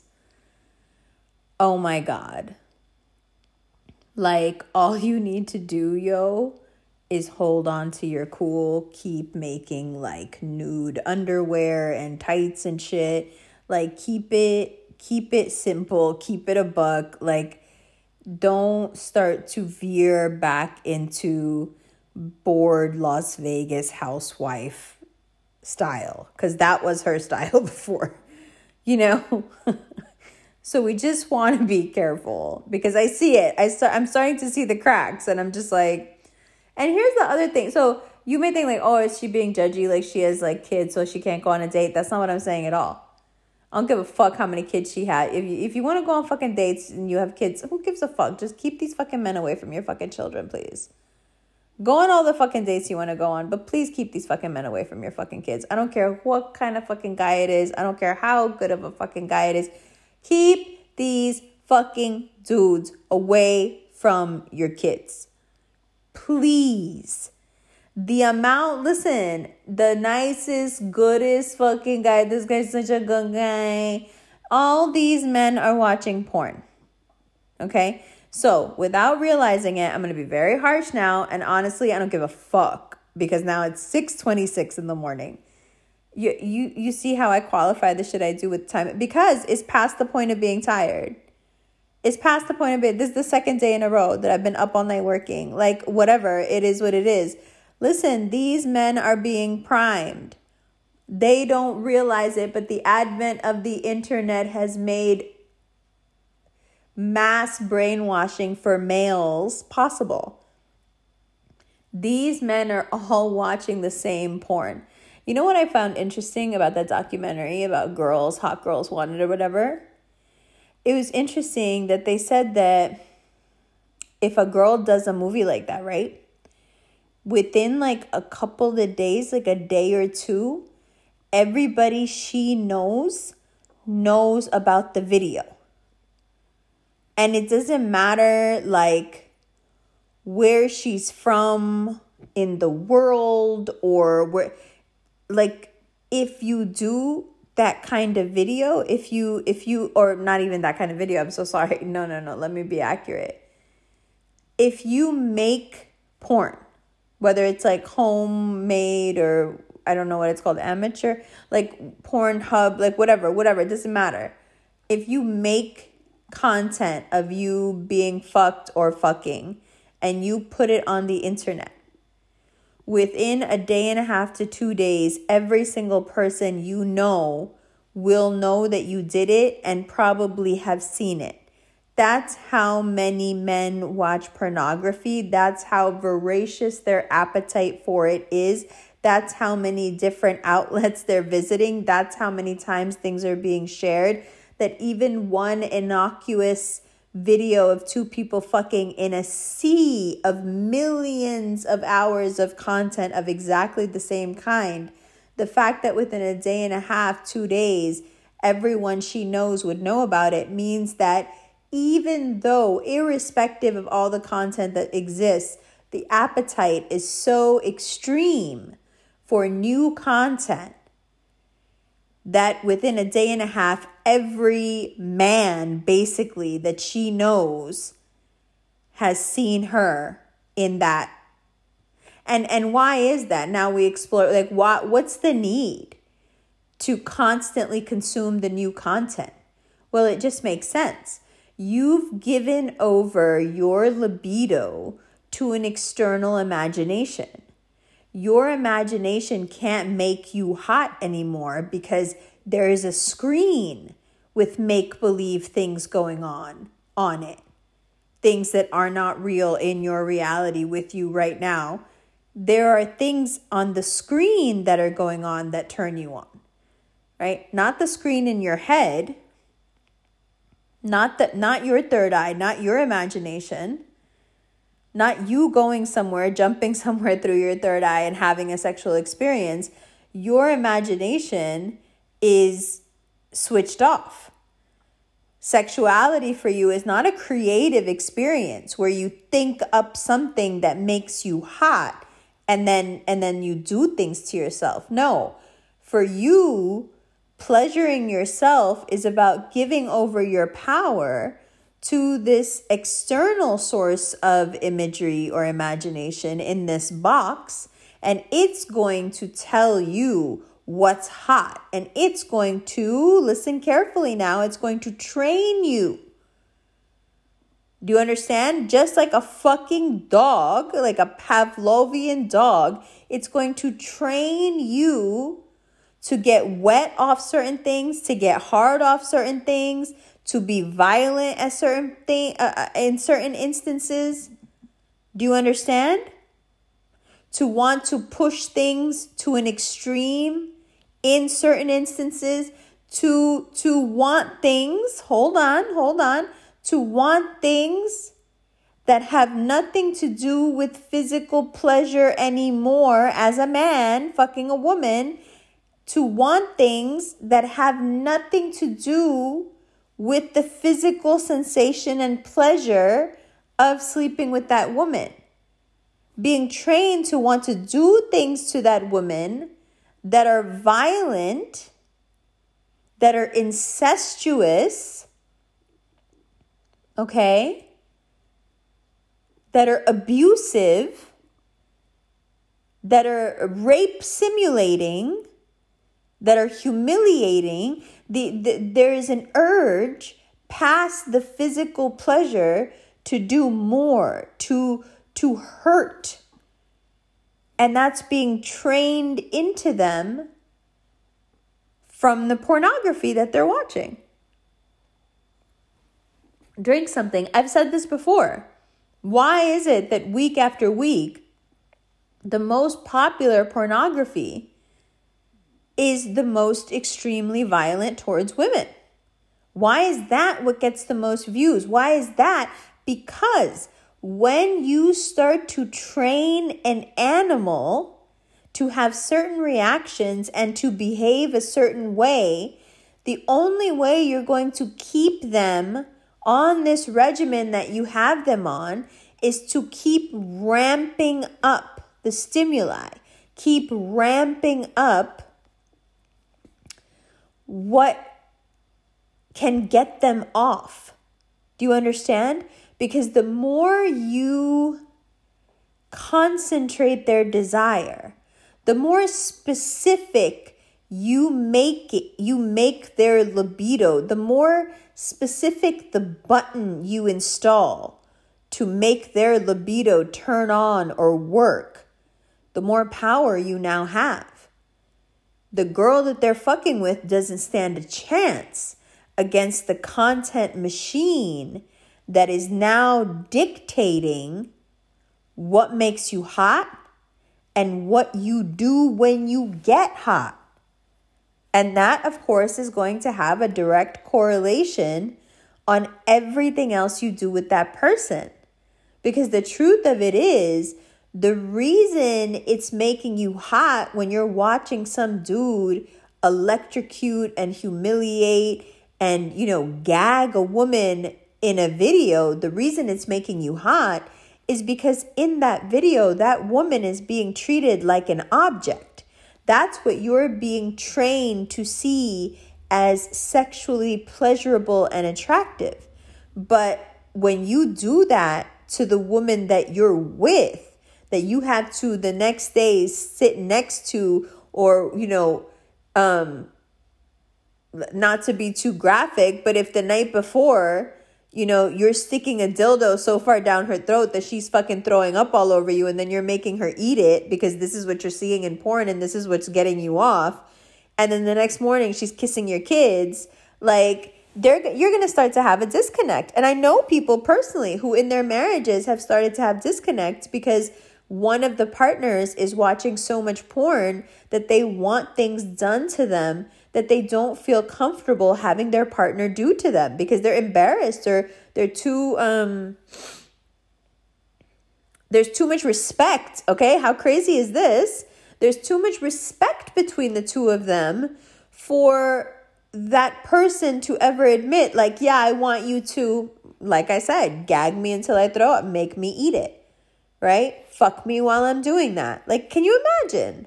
These are the things that we're being trained to want. And, and how come all of these things have to do with breaking down the divine feminine? How come?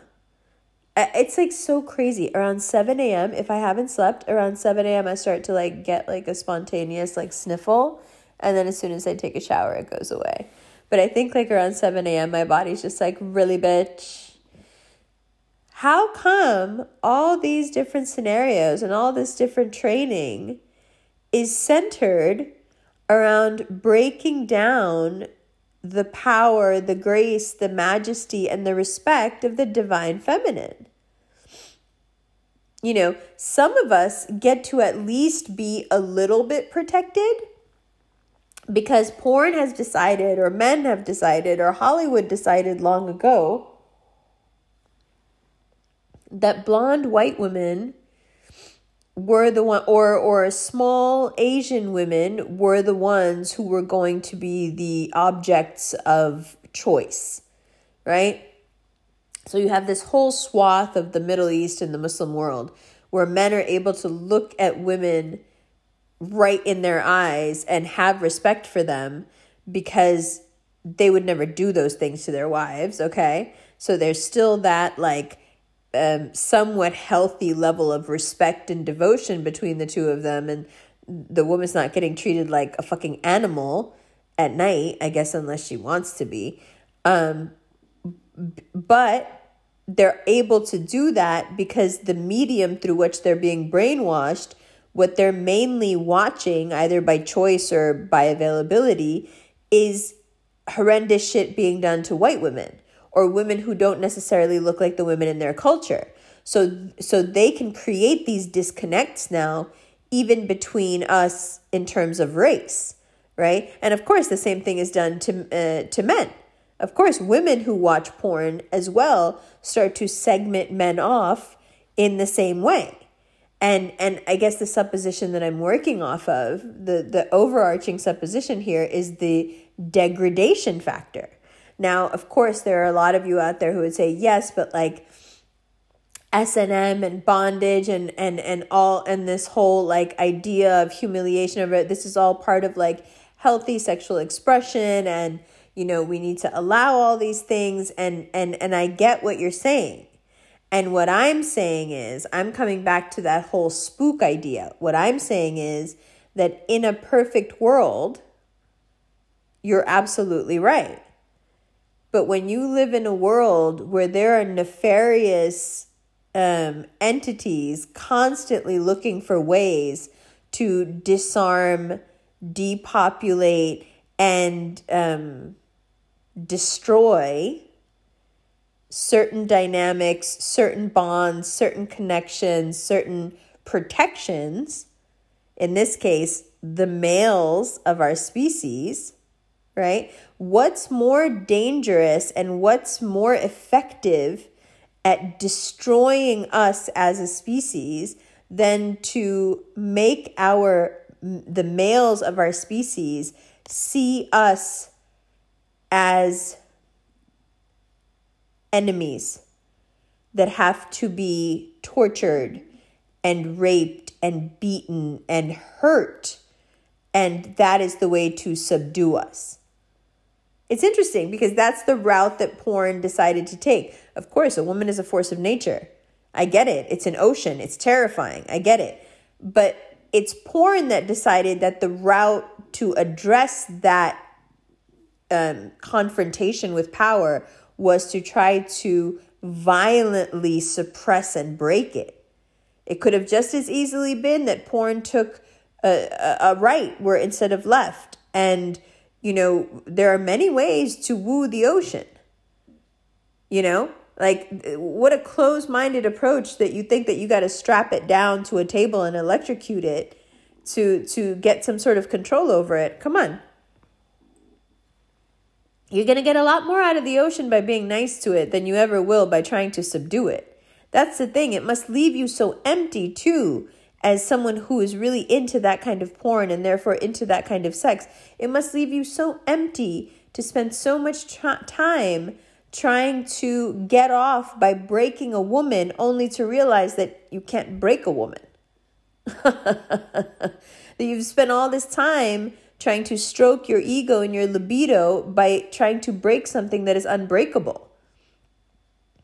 You know, you're you're you're looking at a uh, plasma, tissue, muscle, hair, organ creating machine. Get the fuck out of my way. Like, like in the most extreme scenario, okay, so you did all these terrible things to her and then you made her eat this vomit and then you fucked the shit out of her and then you, you know, did all these other terrible things with all these different toys to her. I got it. But this bitch is still a woman and she's still a force of nature and you're still completely terrified of her. So, where's the satisfaction really? Because you did all of these things to her, but you still can't get what you want, what, what you're after here, what all incels are looking for. And that's what I'm getting at is that I feel like porn turns all men into incels. I'm so sorry because you, you will become an involuntary celibate if you can't get off. Won't you? I mean, if you can't fuck without doing that type of shit because you're watching so much of that type of shit that your libido is now trained to only like that type of shit, wouldn't you by default become an incel when you're trying to fuck in real life? Because how many bitches are gonna let you do that? Ah. And that brings me back around. Okay? So let me just say, for the record, I don't have a problem with her dating some younger guy, fucking some dude with a huge dick, and and meanwhile she has a bunch of kids. I don't really have a problem with that. I'm I'm sure she's smart enough to keep that motherfucker away from her kids. I'm sure Kanye's smart enough to make sure she does. I don't have a problem with that. You know what I have a problem with? I have a problem with a fucking billionaire badass businesswoman wasting her motherfucking time with some mid. That's it. Like, why is your ass not dating the prince of fucking Argentina or some shit? Like, I'm just being ignorant, but also, no, I'm not. Like, you're just showing your ass. You're showing what you think of you. Like, we always knew that Kanye thought more of you than you think of you. And look at look at how much his belief in you elevated you to like wow. Billionaire boss bitch status. Like you are right there. And and the minute that man walks away from you and you're at your fucking peak, you're fucking crushing everything. You're doing all the things.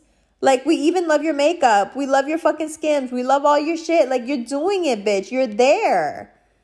Right when you're there, this man like steps away for a second and you're doing like weird soapstone jewelry, like soapstone perfume ads where you can see the like the break in the bottle, like ah, and you're wearing like weird fucking earrings and bright pink outfits. Like I get it, it's like Balenciaga baby, but like also, what are you doing?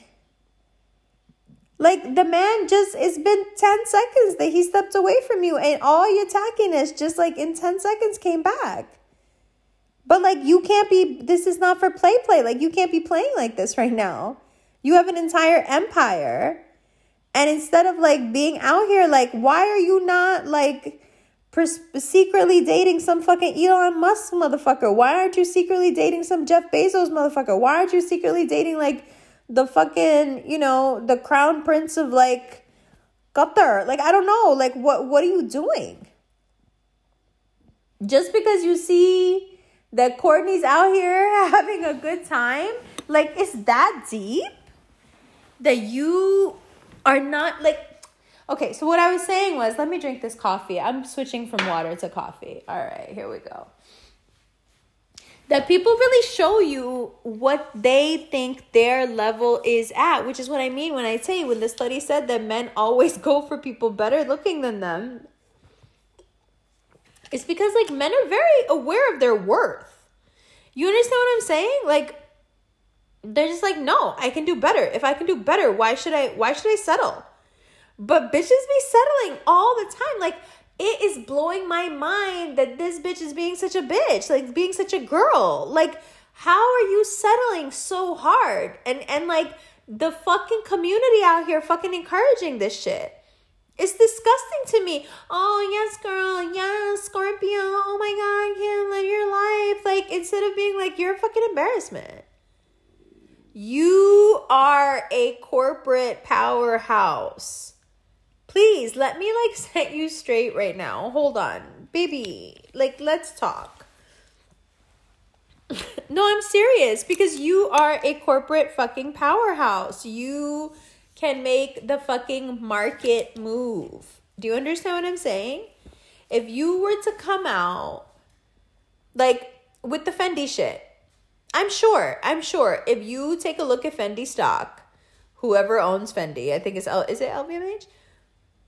I'm sure that that skims drop made the market move. Like, bitch, you have power. It's about drive. It's about power. It's about you have power. Rock can't do anything wrong. Just leave him alone. He's Samoan and perfect.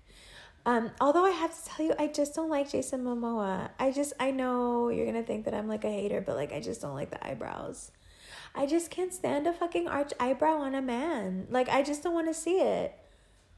If your eyebrow is more arched than mine, or I don't care if it's shaved and it looks arched, I don't give a fuck. If you have an arch in your eyebrow, I just like, you know, I want to go shopping with you, but I don't want to fuck you. I couldn't get over it. All through Dune, I was just like, this these eyebrows. Like, what is this? And like I know that bitches really like it, but like no. Although I was really shook by the pictures of him with the crow makeup on because he looked much more like him than I thought. And then my little brother was like, Well, yeah, they have the same face structure. And I was like, Absolutely not. Like, please don't insult Brandon Lee. But then I like went back and kind of looked at it and I was like, uh. Anyway, it's about drive, it's about power. Like, it's. like, date someone who will be president. You can't go from someone who was running for president, no matter how much of a joke other people thought it was. Like, Kanye's a fucking visionary. Like, this motherfucker's gonna be in fucking history books because of this shit. Because he probably laid the foundation for the first virtual or viral campaign. And it will only like ratchet up and evolve from here. You know, and and he'll be known as the one who like did it first. But like you can't go from that like to this. Like you you you fucking trade up, never down. Like what are you doing? Like, oh, but it's not serious. She's just messing around. She's just No, come on. Like it's one thing for Courtney to fall in love with her neighbor. That's nice. Like she's always been very like clear like yeah, having a career is like fun or whatever, but like I love my kids. I love design. I love like I don't know. I just love being alive. She's a fucking Aries. She's like whatever. I just want to like do shit that's like nice. She fell in love with her neighbor. You know, they're having like kids probably. They're gonna get married. Good for her. Like someone got her out of that fucking awful situation that she was obviously really unhappy with with this fucking ex who's always hovering like get the fuck away from me like i get it she got herself like a protective scorpio who's like an older man and like has kids and been through the shit with a crazy ex like yes bitch like okay i get it like you rock and she's rocking and she's happy but it's like Kim has no imagination. Like what why do you think that just because that makes her happy, that's gonna make you happy? First of all, that shit ain't gonna make you happy. Okay, second of all, you you look like that bitch in Edward Scissorhands when she's trying to like seduce him in the in the parlor. Because like you look like you're three times his age the way you're dressing. He's like almost like as a joke trying to dress like a 12 year old in comparison. He's obviously got no fucking respect for you because I don't give a fuck what this motherfucker's image is. Like, yo, MGK has an image to be whatever it is, but he still puts on a motherfucking suit if he's going out with a badass bitch. Do you understand what I'm saying? Like, you could be punk rock all you want, but still have some fucking respect. Like, why is this motherfucker wearing a flannel and you fucking Balenciaga baby head to toe? And why did you not look at him See, that's see, that's what I don't like. I don't like when bitches do this. Like, what happens to your standards? Like, why did you not take one look at him when he pulled up? Hopefully, he pulled up and be like, you need to go home and change. Not only can you not be seen with me, it's not even about I'm Kim K. Fuck all that. We could be two nobodies in the street. I'm not walking down the street with you looking like that when I look like this. You need to put need to put some other fucking clothes on, or I could just go home, or I could just go out somewhere else because because no. Because what we're not gonna do is what the fuck you have on right now because you're making me look fucking foolish. Meanwhile it's you who's fucking foolish and how dare you fucking turn up looking like this? Where was that? Why is that not happening? Because travis barker is punk and it works for Courtney. so pete davidson looking like a fucking bum is gonna work. Bitch you're a libra. This shit ain't gonna work for you you need some well thought out, lots of style, lots of money, lots of success having motherfucker. That's it. Not some fucking Staten Island fucking fuck boy comedian. Like, I don't with the Staten Don't get me started on Staten Island, guys. Anyway, so that's what I think about that. It's just such a disappointment. Again, not because she has kids, not because she's a Kardashian, not because she's Kim, not because because she has a bomb fucking makeup line, because she has a bomb fucking underwear line, whatever the fuck that's evolving into a clothing line. Good for you. I'm all with it. She's she's got bomb fucking projects. She should she should start a couple more bomb fucking projects. You know? I have thoughts. But instead, here we are, no imagination, trying to just copy what fucking Courtney's doing because it looks like it brought her fulfillment and bliss. Meanwhile, you don't realize that your fulfillment and bliss is right there in front of you in your business. Every time you focus on your business, you start fucking crushing it. And here comes this motherfucker. Now he got hickeys on his neck. Disgusting. Honestly, disgusting. And the whole internet, like that one toxic girlfriend you have, that's the internet. That one fucking toxic ass bitch that wants you to make all the wrong decisions so she could uh, cheer you on in your face and then talk about you like a dog behind your back. That bitch, that's the internet. Yes, Kim, yes. Ooh, yes. You get your instead of being like, baby, are you okay? You're going through a divorce, but like let's remember who you are and what you have and where you are. Let's let's, you know, choose from amongst our equals. Like what is this? And and and honestly, and, and those of you who are like, okay, she just wants to fuck after her divorce, then why is this public? If that's what you want to do, I don't begrudge you. Yo, fuck the shit out of him. Fuck him for years on the side if you want to. I have no problem with this motherfucker being a side piece because that's what this motherfucker is. I have a problem with you trying to elevate somebody who is obviously out of their depth. And and and it's alarming because why don't you know this? And why would you hurt your brand so insistently? Why do you insist on continuing to hurt your brand that you so meticulously created or that your husband created for you over so many years? Why are you taking a sledgehammer to that? From what I can tell, it's made you a lot of fucking money. Why don't you just keep going with that and leave this fucking nonsense alone? Because this motherfucker, I'll tell you one thing right now a toxic ass Scorpio with addiction problems who doesn't sleep, okay? that motherfucker will ruin your life, turn around the next day, have his Phoenix moment, and keep it fucking moving. And you will not be the same and you will not recover. not for a long while. Okay? Oh, but Ariana recovered. Ariana left him. Ariana left him because Ariana had that intuition. Okay? And that little girl listens to her intuition. She'd be trusting her gut like a motherfucker. And she was like, nope, this motherfucker will ruin my life. No, maybe he's not toxic. Oh, he's toxic. Oh, he, oh, yes. Oh, he's toxic. That's the only type of motherfucker who gets bitches out of his league. You know this, right? The only the only subpar dudes who get bitches out of their league are toxic dudes because some bitches don't know their value and they want somebody to treat them like shit and the toxic dude is right there to step in and be like yeah you're cute but you're not all that and the girl even though she's the most beautiful girl in the world is like oh my god you're right you're finally reflecting back to me what i think about myself this must be love let me just fucking flush half the value or credibility of my fucking brand down the toilet by being back on my whole shit. Sorry. I'm so sorry. I have to say it. This is why everybody hates Geminis. That's okay. We love you. We love you anyway. So, moving along. Okay, I feel like that's enough rambling, but I would like to end with a bit of a chat about connection. So, there have been moments in your life where you were deeply connected to somebody, either through love or circumstance, through hate or jealousy through envy or fear, through trust or obligation. You have these connections. And each one of them was meant to happen.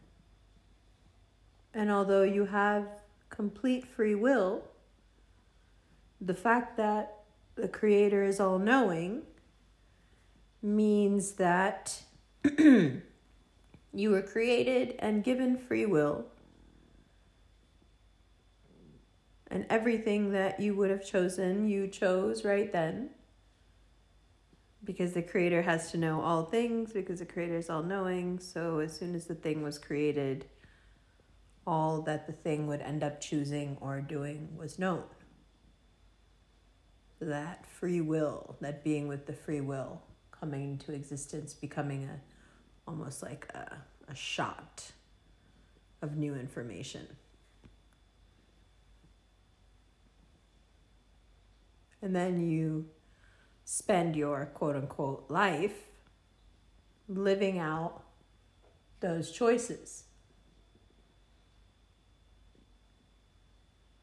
Making those connections. I bring this up to illustrate, perhaps from a different angle, the idea of the fountain, or perhaps to substantiate it.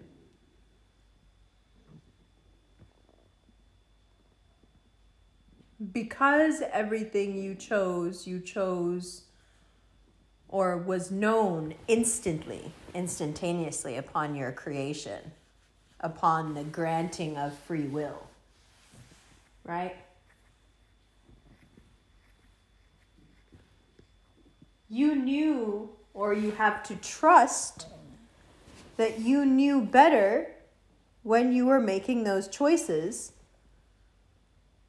what was best for you and what you needed to learn.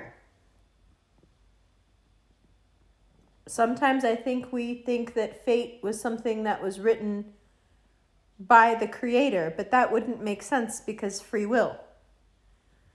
The only way fate makes sense with free will is if we chose our fate. And if we chose our fate, then when we strive and yearn, when we hurt ourselves because things don't go the way we think they should go, aren't we just fighting with ourselves? Aren't we just not honoring the choices and decisions that we've already made? And is that why it feels so bad? Because when you are not accepting of life, actually, what you're doing is not being accepting of the choices made by your higher self. Perhaps not being in alignment with life is simply about not being in alignment with yourself. Because your life is just a reflection of your relationship between you and the choices that you've already made and are here to live out. Rewind that.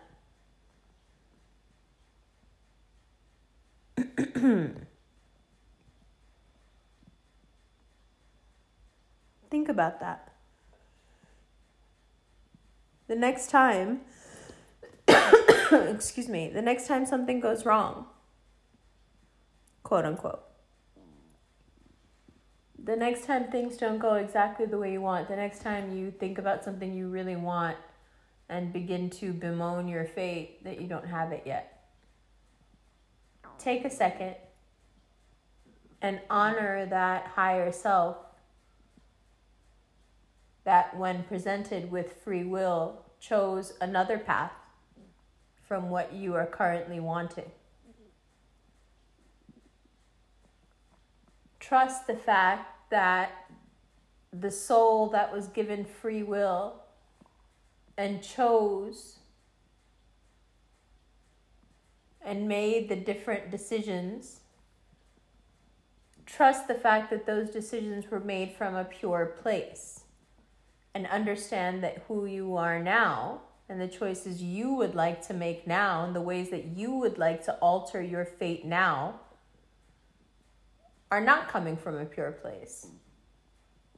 No matter how much you wish you were, you are not coming from a pure place.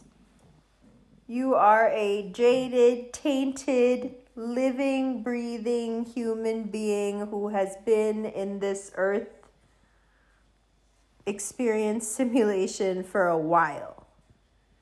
Of course, you are not making the same choices that your pure soul was confronted with, but you have to trust that that better part of you, the best part of you, made the right choices. Now, that's a really great way to look at the idea of equanimity and waiting, you know, meeting at the fountain. It's a great way to look at that concept if you would just like to take out the word God, right? It's a much more agnostic approach, but it works just the same. But instead of God, you replace it with your higher self, which in essence is another way of saying God anyway. So it's all just semantics, right? I never get hung up, hang up, hung up on the semantics. I was laughing to myself today when I was walking to check my mail about the look that my dad kept giving me that night at the Mandir when we had to go for my sister in law's mom. She was doing like a puja for something. And when they were doing the puja, they're like, you know, they're like clapping, and I was clapping too. And every time I would clap, my dad would give me like this death stare. And I was just like, you know, you're just gonna have to be comfortable with the fact that, first of all, my Islam is not for display, right? Like what I believe or what I do or what I practice is nobody's fucking business. Please drink something. So I don't have to prove my worthiness as a Muslim to you. And secondly, you know, I'm a cultured, well educated person, mashallah. Like, I understand Hinduism very well. I, I, mean, I don't presume to understand all of it. I'm not a scholar of it, but I, I have some knowledge of it. I'm, you know, I'm versed enough. I have an enormous amount of respect for it, as I do for every religion. Like, you know, I'm I'm down. I'm, you know, like these labels, these semantics that people like to put uh, between themselves and others. I just, I'm just not down with any of it. I think all that stuff is bullshit. Like, believe what you want to believe, you know? Um, and it's so political anyway, because there are people doing much wilder shit than sitting in a mandir, like sitting in a building clapping and singing a song about, about God. Like, like Zoroasters, I think. No, yeah, Zoroasters like they put their their their dead in these like pillars, right? So like the so the vultures can eat them. Like if I hadn't read that as a kid in the New York Times, I swear to God, I wouldn't have believed it. Um, but like you know what I'm saying. And but we're not out here being like, oh, those people like like come on. Um. Anyway. So the connections you're meant to have like your your higher self like chose like okay this is the connection that i want to have and i want to have it for this long and this is the lesson that i want to learn from that connection and as soon as i learn that lesson and able to either rehabilitate that connection or let it go or continue it then i'll move on to the next lesson. And and each of your lessons seems to be tied to a connection. At least that's the way it looks to me.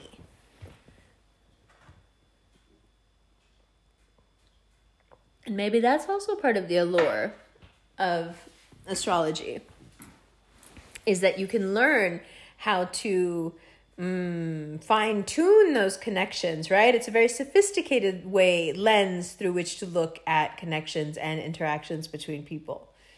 Um, I was watching this thing about the way succession is shot and the camera work that's used and the two camera work that's used and two cameras are generally a comedy thing and Will Ferrell's one of the producers, and the other guy who's producing is also a comedian. And it's so funny because it's a drama and it's very serious and it's about finance and business and corporations and,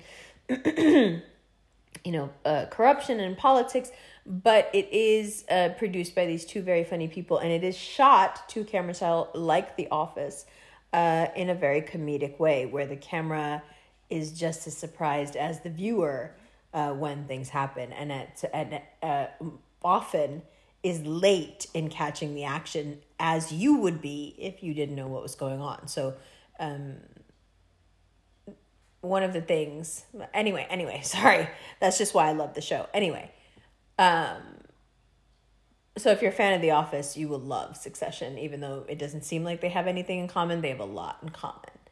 But the point is what was the point yeah one of the things he says in that video that i was watching about the way it's shot is that you know essentially it's it's it's genius the way that it's done because essentially it's just people in rooms talking whether it's this room or that room how many people in the room what they're talking about but that's really all that changes. Those are the only variables. What they're always doing is kind of in rooms talking. The nature of the rooms change the wardrobes change the nature of the conversations change the locations change but they're just in rooms talking. So in much the same way you know your life is just a bunch of connections, a bunch of people, and you in rooms talking. And those connections have been placed in a certain order, temporal, okay, linear order in this particular life to teach you a set of lessons. So, this is all to say that when you know and you can feel it, that your higher self has pushed a connection out of your life. Do not let your base self, your back brain, your libidinal self, your sacral chakra self, don't let that fixed earth self win. Trust your higher self that made the decision to banish that connection.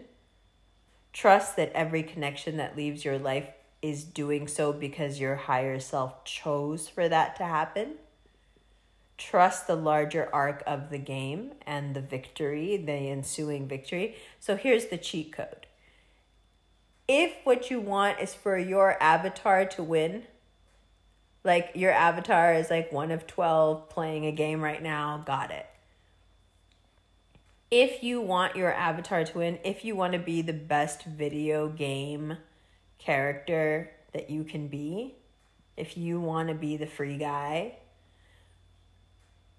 constant uh, the way to be the best video game character so your person who's playing with you wins is by being completely accepting of that which is not freely being given or offered to you. That doesn't mean you can't work towards stuff. That doesn't mean you can't study things. That doesn't mean you can't learn and evolve. It just means that you don't chase and that nothing that you could be given or that you could acquire would change your value. And therefore, there is no desperation behind anything you want to go and get. You understand? The only difference between a hot guy and a corny guy is desperation. Men swear it's about looks, but men like to tell themselves that lie because if they really told themselves the truth, that it was about personality, they would fucking kill themselves. Because because studies prove that it is about personality and money for women. But these men, they swear, they love telling you that for women it's all about looks and height because they just don't want to confront the fact that it's actually about personality.